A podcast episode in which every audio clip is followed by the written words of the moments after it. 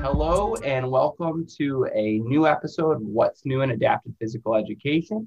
I am your host, Scott McNamara. As always, I have some amazing guests this time from across the globe joining me in my office for the first time in quite some time. I'm recording a podcast in my office, not in my basement. So hopefully my audio is coming in okay because I actually brought all my office stuff to my house and I'm just now realizing, but Anyways, I'm very, very proud. I got two wonderful representatives from Europe and some great researchers and scholars in the field of adaptive physical activity. And they are here to talk about the field of adaptive physical activity, as well as the association ISAPA, the International Symposium of Adaptive Physical Activity. So I'm really, really happy. And just before I introduce them, we did have Dr. Martin Block come on and talk about this concept a few years ago, so I'm really happy to kind of bring it back, especially now from a European perspective. So with that, we have Pauli and we have Kwok. They are both representatives. Pauli is the chair of the organizing committee, and Kwok is a member of ISAPA helping him out. Thank you again for coming on and meeting with me. I know there's some big time differences. So, it's early in the morning. It's still dark out here. And I'm sure over there it is, getting close to dinner time. So thank you very much for joining me. Yeah, thank you very much, Scott. I'm honored to be asked to be on your podcast. Well, no, thank you very much. And again, thank you for all the work that you're doing to put ISAPA on. And ISAPA this year is going to be in June, and it's going to be online, correct? Yes, it will be the first time in the history of ISAPA. Yes, it'll be a big endeavor. We can go maybe a little bit more in depth on some of those pieces in a little while. And I've been to ISAPA before. I had a tremendous time. So I'm really excited for the listeners to kind of get to know more about ISAPA and the people that are putting it on. So can you both tell me a little bit about yourself and how you got involved with ISAPA? Yeah, sure. If I start, I'm the older guy here compared to Kwok. So yeah, my name is Pauli Rintala. I'm the professor of adapted physical activity at the Faculty of Sport and Health Sciences in Jyväskylä, Finland, University of Jyväskylä. And, family is so important to me that I want to introduce my family. I have a wife, been married for almost 38 years. I have 3 children and 5 grandchildren. So those are the personal credits for me. And I like to be physically active, mainly endurance types of activities if I have time and when I have time. That's for the short introduction. That's awesome. I love that you just brought up your family because I feel like when I talk to all these academics out here and they ask them a little bit about themselves, it's always about, my research interest, all these. Yeah. So it's refreshing. Can you also talk a little bit, before we go to Kwok, a little bit about how you got involved initially with ISAPA? Yeah, that's I don't know. It's a long time ago, so I need to refresh my memory. But I was kind of preparing for this question. So I was a graduate student at Oregon State University in the late 80s, where I did my PhD, finishing in 1990. And over those 3 years in Corvallis, Oregon, my supervisors, John Dunn and Jeff McCubbin, were thinking of, okay, we should probably attend the next ISAPA. And that happened to be in Berlin. At that time, it was West Berlin because Germany hadn't been united yet. So they invited me and we prepared my first presentation for the ISAPA for 1989. And that's how my career as an ISAPA regular attendee started. And well, I have to say that I'm proud of it, that I've been attending every one of it since that. So it's been going to be the 17th ISAPA for me this June. So here we are. Wow, that's a lot. 17th. Mm. I wonder what the record is right now. So it's hard to go to them all. So I know it's hard to beat. You may ask some older guys who might have been more often, but well, it is something. I sometimes surprise myself just thinking of it, that well, time has passed. That's awesome. Very quickly. Yeah, it's very hard to follow on from this. I mean, I'd almost feel like, to be sitting in the back is great to listen to Pauli and to talk about the ISAPAs that he's been to. Since I've got the mic, I'll just introduce myself briefly. My name's Kwok Ng. I also have a daughter. I don't have a pet anymore. We had a dog at some point, and my wife also is another researcher. But I suppose I've been a student with Pauli for my PhD, as well as even for my master's thesis. So we've been working together for just over 10 years or something. Mm-hmm. And from that, my first ISAPA was from the master's in Gävle and in Sweden. And I got a good recommendation from Pauli to attend it, and as a volunteer as well, because they had a volunteer program, and I've been wanting to stay involved in that since then. There's been a few other conferences happen at the same time because my kind of background is quite diverse, so I've missed a few on the way. I've not been as regular as with Pauli, but certainly since 2015 I've been attending them regularly. And but I mean, that's just the recent times. I think it's be really interesting to hear from Pauli some more. Yeah, no, and I've only gone to one. I went in 2018 when it was in Virginia, and I had a wonderful time. That's when I met both you in person. I would love to hear a little bit, just, briefly, maybe some highlights or things that you've seen maybe change in how ISAPA looked from the late 80s until the 2020s. Mm. Yeah, I think basically the conference is much alike wherever we are meeting, but I have to start from this Berlin symposium, since it was very special in many ways. First of all, I said it was before Germany united, so the block opened just a few months after we were there. It was November 1989.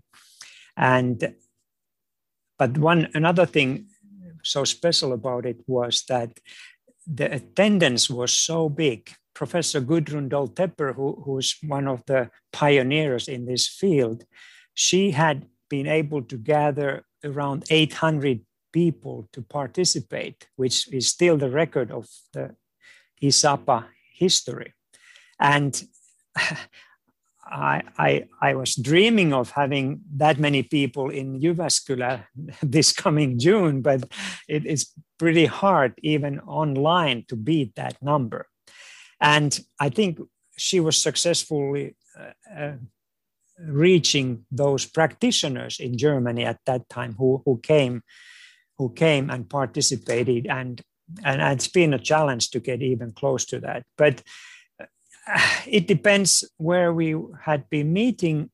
There's also that cultural part of the ISAPA, since we've been trying to meet all over the world, and so far it's been successful, except never been in Africa in any of those countries, which would be very interesting, finding people who could organize it there. But elsewhere in all the continents, it's been organized over the years. And And there are, you know, there could be many stories if I just remembered them, they're all to tell you. But basically, I think one feature of ISAPAs is that we try to be more practical than maybe some of the other scientific conferences, including scientific research, oral and poster papers, but also having people, you know, do things. And that's one special feature of ISAPAs compared to maybe some European College of Sports Science or those kind of conferences, which tend to be more scientific in nature. Yeah. But I guess that's, Kwok, you might have on your experience how things have been in the 2010s or last 10 years. I think what I remember from Gävle in 2009 was this going between venues to try out different activities. And it's very similar in the other APA conferences. You know, there's a good focus on doing something practical, which is different from the other academic conferences, you know, research orientated, public health ones that I kind of go to, which is just, you know, even the physical activities conferences, the international ones, we're talking about physical activity, but are we doing it? No, we're not. But in ISAPAs, we are. We have those opportunities to do so. Mm-hmm. Yeah, that's very, very true. And I also try to put things like for participants to do their, you know, morning jogs or morning swimming in different occasions, to have those sessions between the papers to do something very, very practical. And now thinking of our coming ISAPA in June, when it's online, that's the challenge to us. How can we make it anything practical? And I think we can't make it as lively as we would have liked to do if we had that on the face-to-face. And that's the pity, because I think we could have offered very many practical sessions from the Finnish participants. Absolutely. Well, thank you very much for kind of sharing some of those stories and all these places you've been. I would, you know, I've only gone once, but yes, that was something I definitely saw. Even though there was a good amount of research, there was a lot of practical things. I would also say, just because of the way our field is and maybe how small it is, you know, every time I go to these kind of APA ones, and I saw this at ISAPA too, it feels a little bit more like a family reunion sometimes too, which is very, very nice. Yeah, it is. I like what you said, because that's how I feel too. I've been connecting with many people over the years, and we meet on ISAPAs on a regular basis, and you know, you develop very good contacts academically, but also as friends, because you feel like a family atmosphere, having it smaller than maybe some big conferences you've been attending to. And so this is a nice in ISAPAs. Yeah. Absolutely. And I think it's so great that you get to sit, you know, across from people from all other nations and kind of discuss, you know, similar things, and then get to see those same people every few years. It is wonderful. I'm going to skip to this question, because I think for our viewers that may, you know, we get a wide realm of viewers. Sometimes we got practitioners, 30, 40 years, or professors, you know, with a lot of experience. Sometimes we get undergrads as well, you know, listening in. So, you know, let's talk a little bit about what ISAPA is, maybe what IFAPA is, and maybe how these organizations help to move the field of adaptive physical activity as a whole. Well, Kwok, you might explain first this, you know, the IFAPA compared to ISAPA, so that people don't confuse with those terms, since you're on the board of the current IFAPA now. Okay, sure. So IFAPA is interesting. We have different pronunciations. Like I use the word IFAPA, like if, but other people using I, like his iPhone, iPads and stuff. So, but anyway, just excuse my my dialect or accents on this. So IFAPA is the International Federation of Adaptive Physical Activity, and they have the biennial meetings, which is the symposium, which is the ISAPA. So that's the International Symposium of Adaptive Physical Activity. And it's held every 2 years, where we have our general meetings, our general assembly, but also to meet with researchers and practitioners. I think that's as a nutshell with that. We also, ISAPA, as the international kind of flagship event, in between those years, then there's the regional events. So there's the NAFAPA conference, the UCAPA conference, the ASAPA conference as well. That they are all held in the same year. So 1 year you're typically in your own region, and then the other year you can meet together on the international stage. So that's how it kind of works in kind of unison with the regional federations of adaptive physical activity. And IFAPA is the large umbrella organization in that.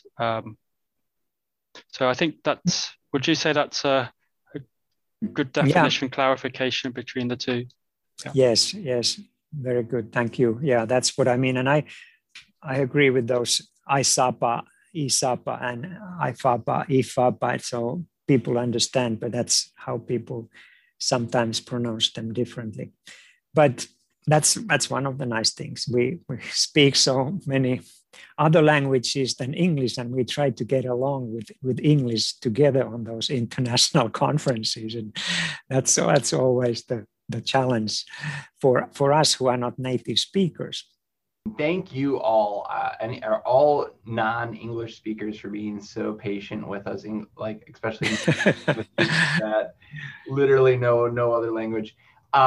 So anyways, I kind of want to know, so these organizations exist, right? And I kind of want to know what they do from your view for the field of adaptive physical activity.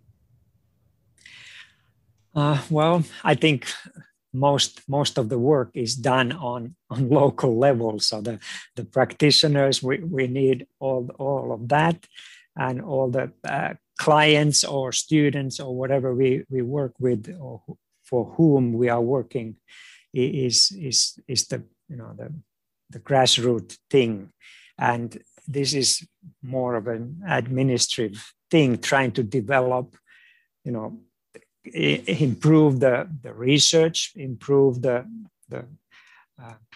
applied research into practice, and all that, which really makes sense. It is just that sometimes when you go to the meetings, you don't see this connection so clearly, and it takes years to develop things which are seen in practice, except now, as you noticed, the COVID-19, how quickly the vaccines came about, but this is very atypical what happened, and luckily so it happened. But this progress is sometimes behind the scenes, and as a researcher you may not always have that contact, although in this field, like we are, which is very applied, adapted field, we should be in touch.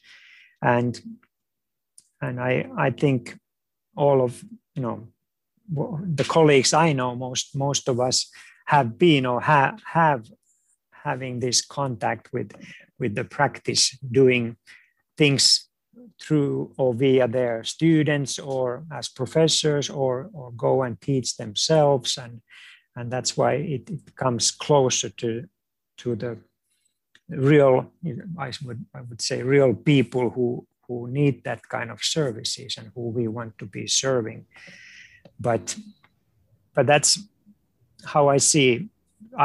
I have my role, and there's a whole lot of other professionals who I'm very dependable on and want to work with them and develop the field together. And I think that's why, especially here in Finland, we chose the theme of the Congress, which is Stronger Together. And we want to emphasize the partnerships we have at many different levels, from the grassroots, schools and rehab centers and places like that, up to this research level, university, academia, where in Finland, there's so few of us, but in the States or bigger countries, that's the larger population and more professionals, although there, but absolutely. You know, that's why we need this global orientation in order to learn from the others, since, you know, Kwok and myself are one of the few who do research in this field in Finland. And that's why it is important to connect. Absolutely. I think there's two major things that I took away from what you just said. And one of them is ISAPA, you know, as a conference allows us not only to connect globally, but it also allows maybe that research to practitioner kind of connection too, which is really cool when you're talking about, you know, I know when the one I went to in Virginia, you know, we had practitioners here that were then able to meet, you know, Finnish researchers in the area, which that is a really cool kind of connection that's able to be made. And the other one that you said, I think, is that we're globally able to maybe better create a vision of who we are and what we want to be.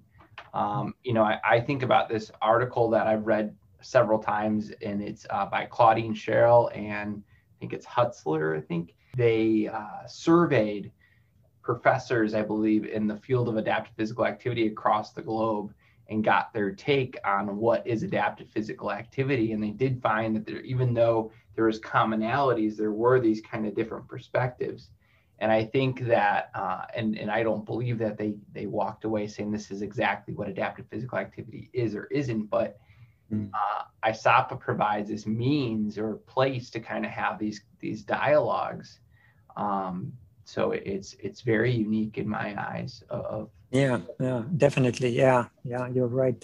And thinking of the professionals, as you mentioned, the adaptive physical activity is kind of an umbrella term, which under which there are people from the rehab, thinking of physical therapists, for example, to the other end of the continuum, like Paralympic athletes. So it's a broad area where all of us can, you know, have to concentrate on what we want to do and where we are good or are interested in. But thinking of that, who is able to cover or be very professional in all of those areas of APA.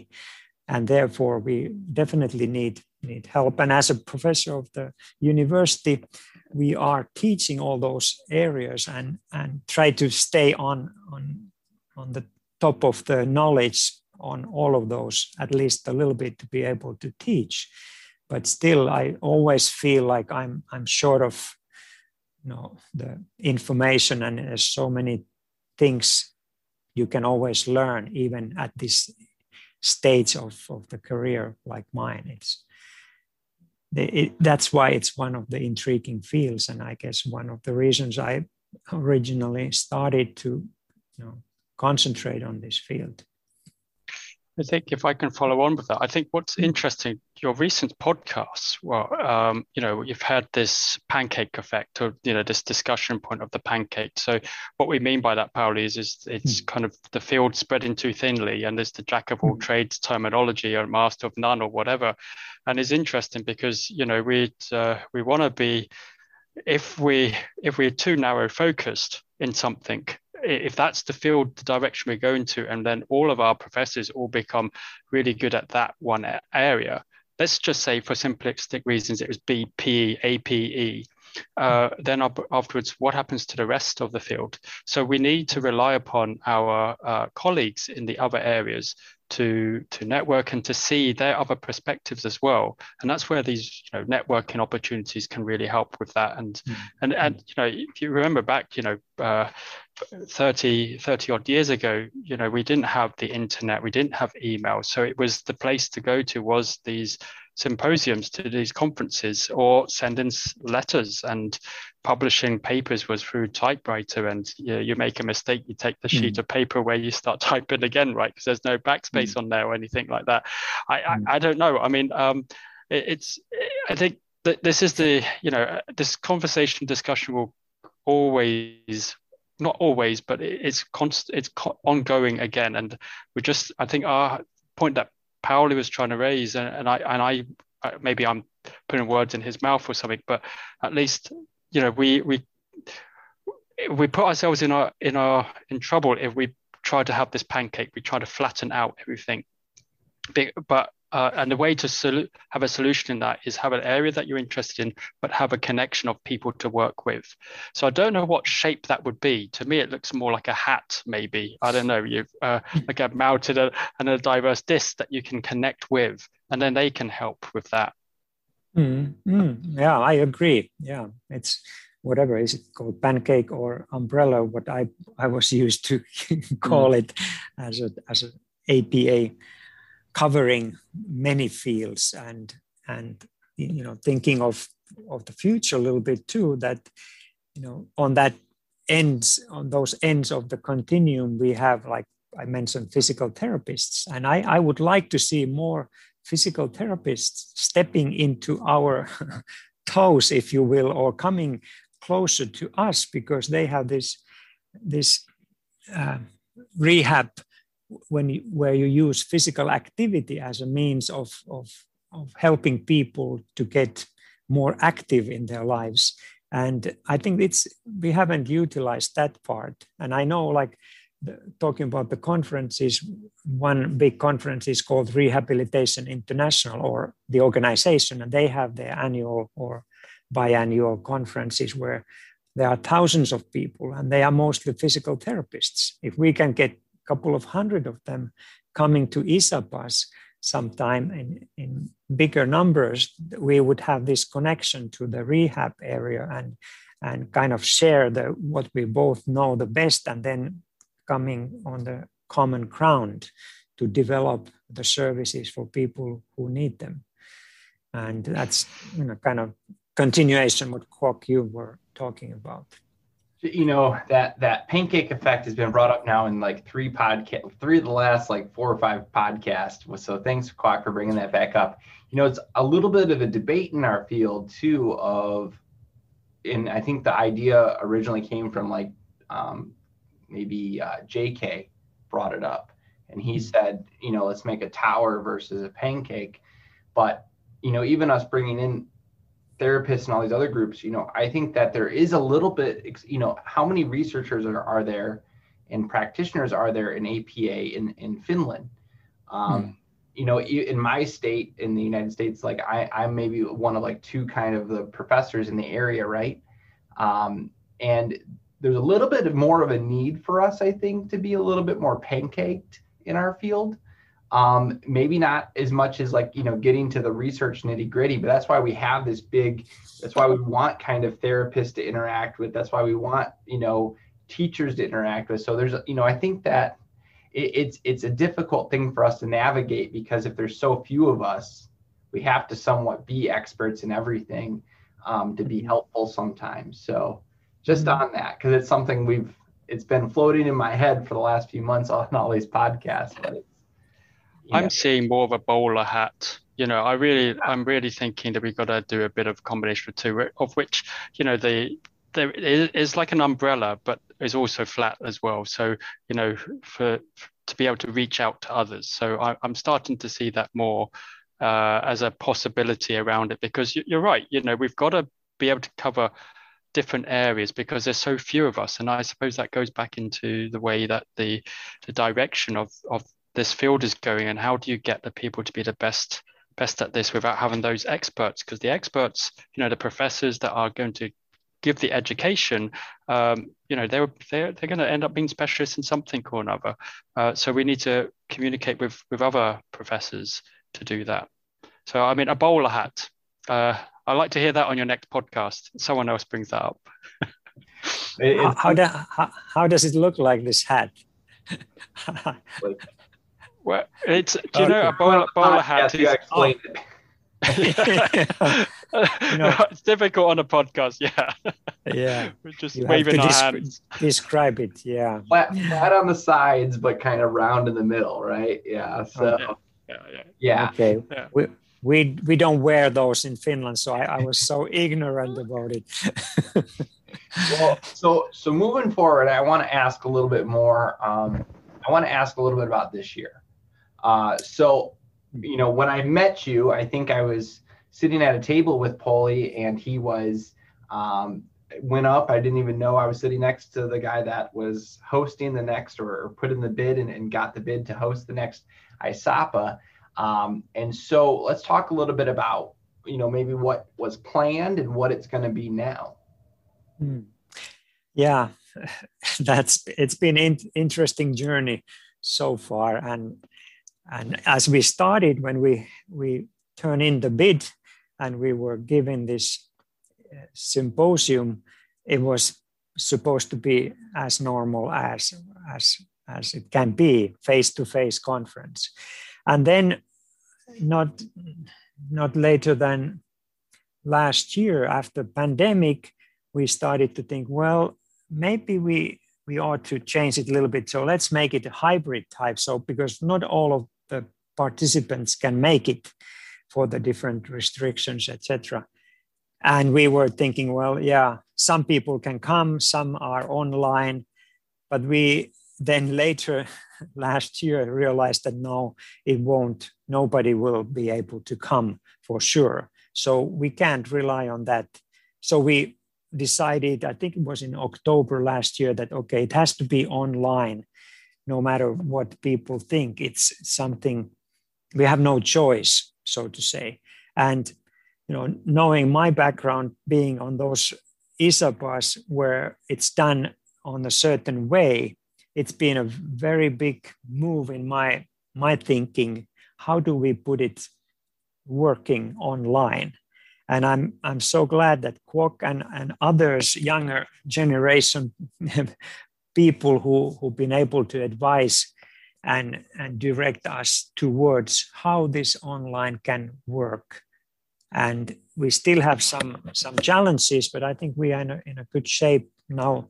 Less than 2 months to go for the opening, that it's going to be great. And I'm very, very much looking forward to it. But as I said earlier, this practical part, we may need to, you know, drop some of the ideas we had out of it. But in many ways, and it has some good parts, because many times people are short of money in certain, especially in certain countries, and they may not have money to travel this far as we are in Nordic, Northern Europe.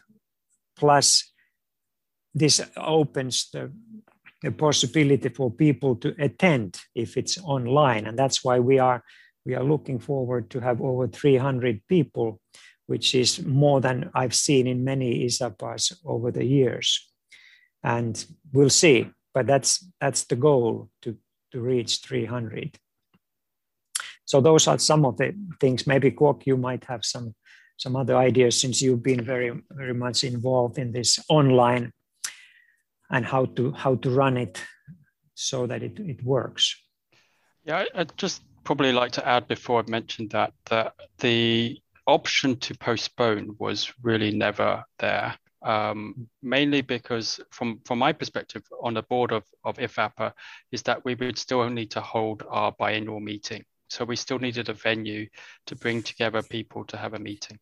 There's other reasons as well, but from an IFAPA perspective, you know, to postpone it was not going to be you know, something that we try to drive and make possible, to say, hey, you know, there's other people that have had online conferences, because we've seen other conferences that have postponed, and they postponed and postponed again, you know, the same way we saw the Paralympic Games being postponed. So, but because this was 2021 anyway, and if you remember back last year, there was some sense of optimism in the summer, that, you know, it will be done by the end of the year across the globe, many places around the globe. But then, you know, there was a big dip of, you know, high number of cases and things like this after the summer. So certainly, you know, to put it online and seeing other conferences running online and doing a good job of it and learning from that has given us a good idea of what what could be done and what can be ISAPA 21. So the first thing is that we've kind of made sure that we've used the term online ISAPA just to make sure that people are aware that it is online only. It's not hybrid. It's not going to be face-to-face. It is solely and only online. So it's online ISAPA 21. And in terms of the lateness of decisions of what we're going to be doing has probably a little bit hampered in terms of the kind of announcements of what's happening, because we've had a lot of uncertainty ourselves, October to December, to then decide that the program will be only online, made us have to think a lot of things rather than getting the message out to other professors and other people, other practitioner organizations to say, hey, we're still happening, it's still happening next year. So, if I could turn back time, it would be nice to have had some way of having another person to keep the messaging up. And that's one of the things that we do at IFAPA in terms of the communication of trying to keep the website going with information. So it has a whole host of information. If you just go to IFAPA.net to be updated on the latest happenings of adaptive physical activity globally. And the next thing is actually what we're doing in terms of the presentations. So through the experiences of other online events, you can do things in different ways. You can do it pre-recorded, you can do it live, you can do half and half. So we're in the process of arranging that and organizing the best way to host it. And what it means is that we can also focus energies upon what can make an online ISAPA be as fulfilling as it would be if it's a face-to-face. So what we've tried to organize is a set of social programs. We've got this professional platform that we're going to use. So it's not just a set of Zoom meetings, but people can interact and network with each other. We've allocated time in our program for social programs that will be coordinated from some of the IFAPA partners. And that should be fun. I'm really looking forward to that. There's also the very first time we're going to have a set of students having their social program. They're going to look at the kind of the future of APA and how their involvement in their federation associations and symposiums would go. Again, I'm looking forward to that as well. And we've also split the timing whereby we try to make it possible for people in the Western part of the world can attend majority of the conference and symposium, and also in the Eastern part of the world as well.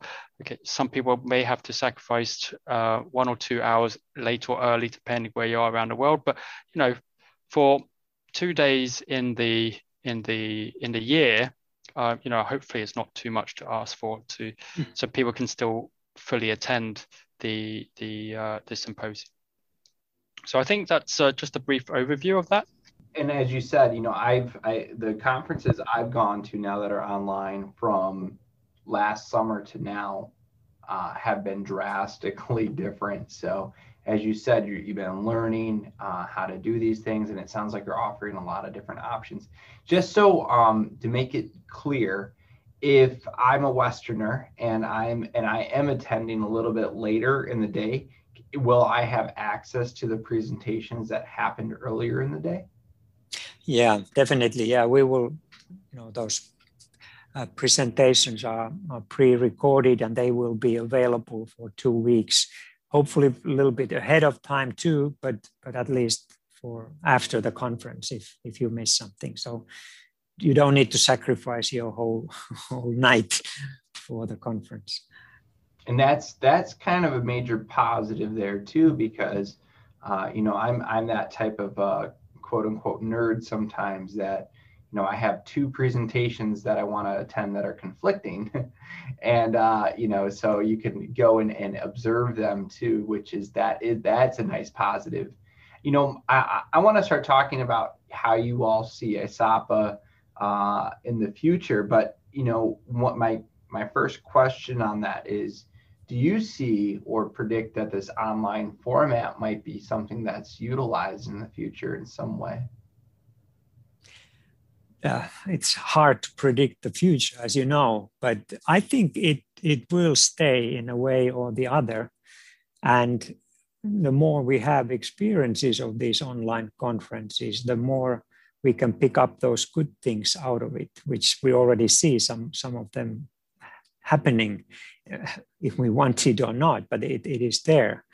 And I don't know how this hybrid model for the future is. Is it too laborious for the organizers to have them both? Because if I'm thinking now, it would have been too much to organize everything as normally face-to-face here, and beyond that also have that online option. But this could be the idealistic, the hybrid model, if I think with this knowledge I have now. But Kwok, you have this younger mind and fresher brain, so you might have some other ideas for the future.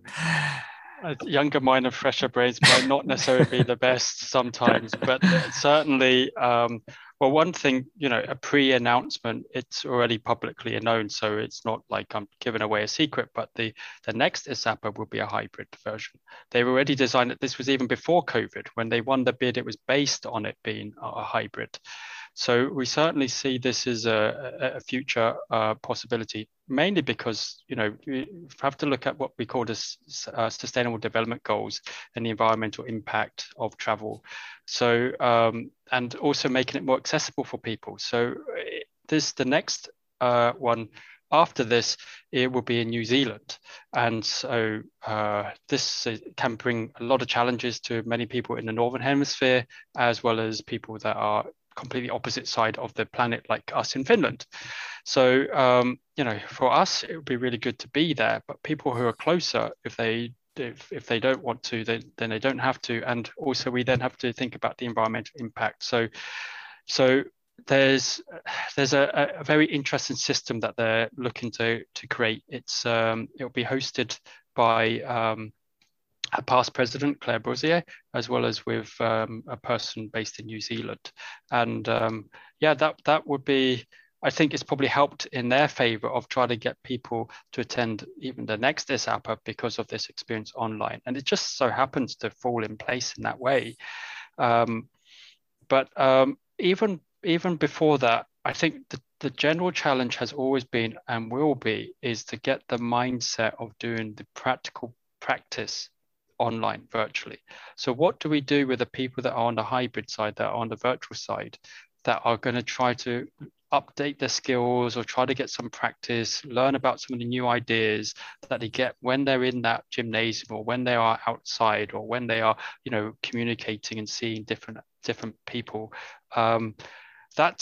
That will be the challenge, and hopefully the technology will be ready for that. I don't know in 2 years' time whether we can start using VR glasses, that headsets, that might be one way. This is very futuristic thinking, but the technology's out there. It's just whether we put it in there.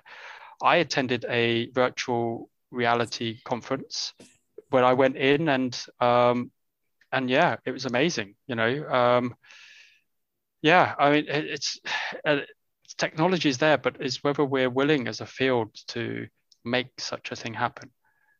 I think the challenge, the interesting one will be the one after the next one, because the next one we know, the one after that we don't know, and we don't know whether how the technology would be embraced in that sense.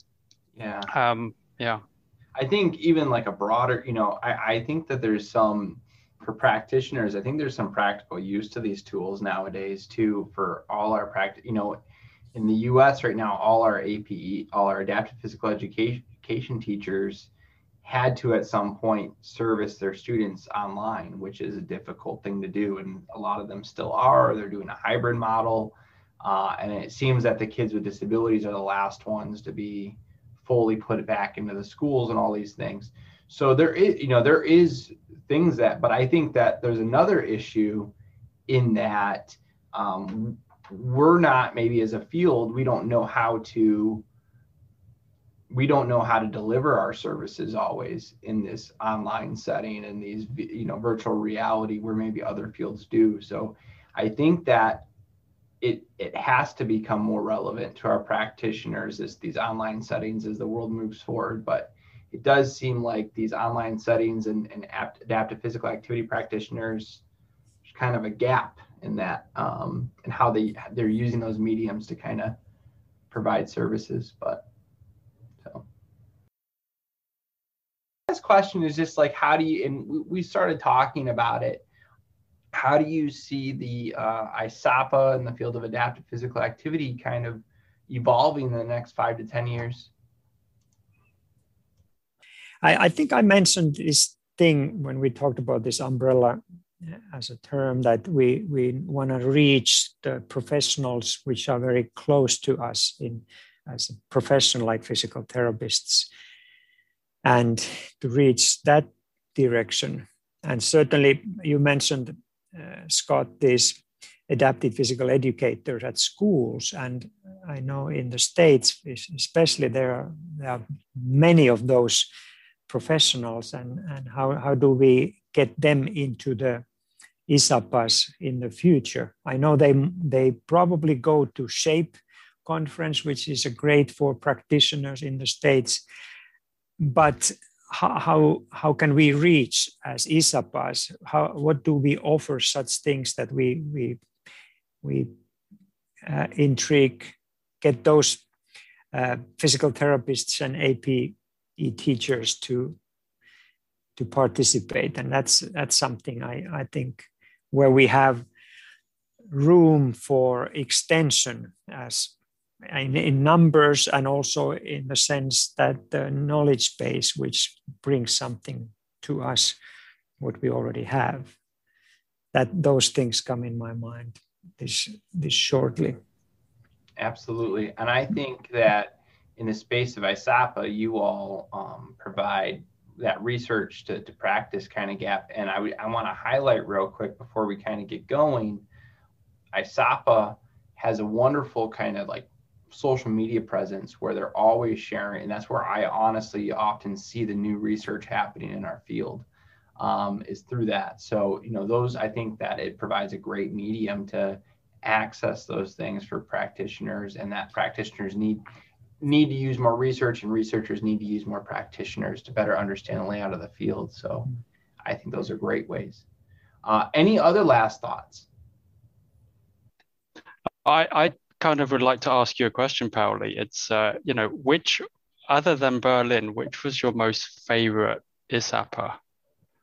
If you don't mind me asking. That's the hard one. Yeah, there are so many good occasions, and you know, some, maybe if I say that Yokohama, I was for my first time in Japan. It was 2003, I believe it was, and that time I really connected with Professor Claudine Sherrill, because I was still on the board, and she's a long time APA professional. Everybody knows her, but I didn't know her personally, and we had such occasions to get to know each other better, and that kind of created us to ask her as our honorary doctor for the university later on, which was happening, I believe it was, what was the year? I forgot, but it was years later that meeting, and she was happy to come to Finland and receive this honorary doctorate. And you know, she's been I've been her fan ever since I met her first time, 1990. And it's a pity that, you know, we get older and we kind of step down from these ISAPAs, and, you know, but those are the good memories for me. But many other occasions as well, but maybe since you asked, I picked this up now. Oh, very good. Yeah, I didn't mean to put you on the spot. I just thought, no problem. Nice to hear that. Absolutely. And yeah, Dr. Claudine Sherrill is a person that's brought up on this podcast quite a lot. I never had the pleasure of meeting her, sadly, but the stories and her legend continues. So, well, thank you both for coming on. You know, the sun's rising here, so I'm going to get on with that today. Great. Wonderful. Sun is up here still for a few more hours.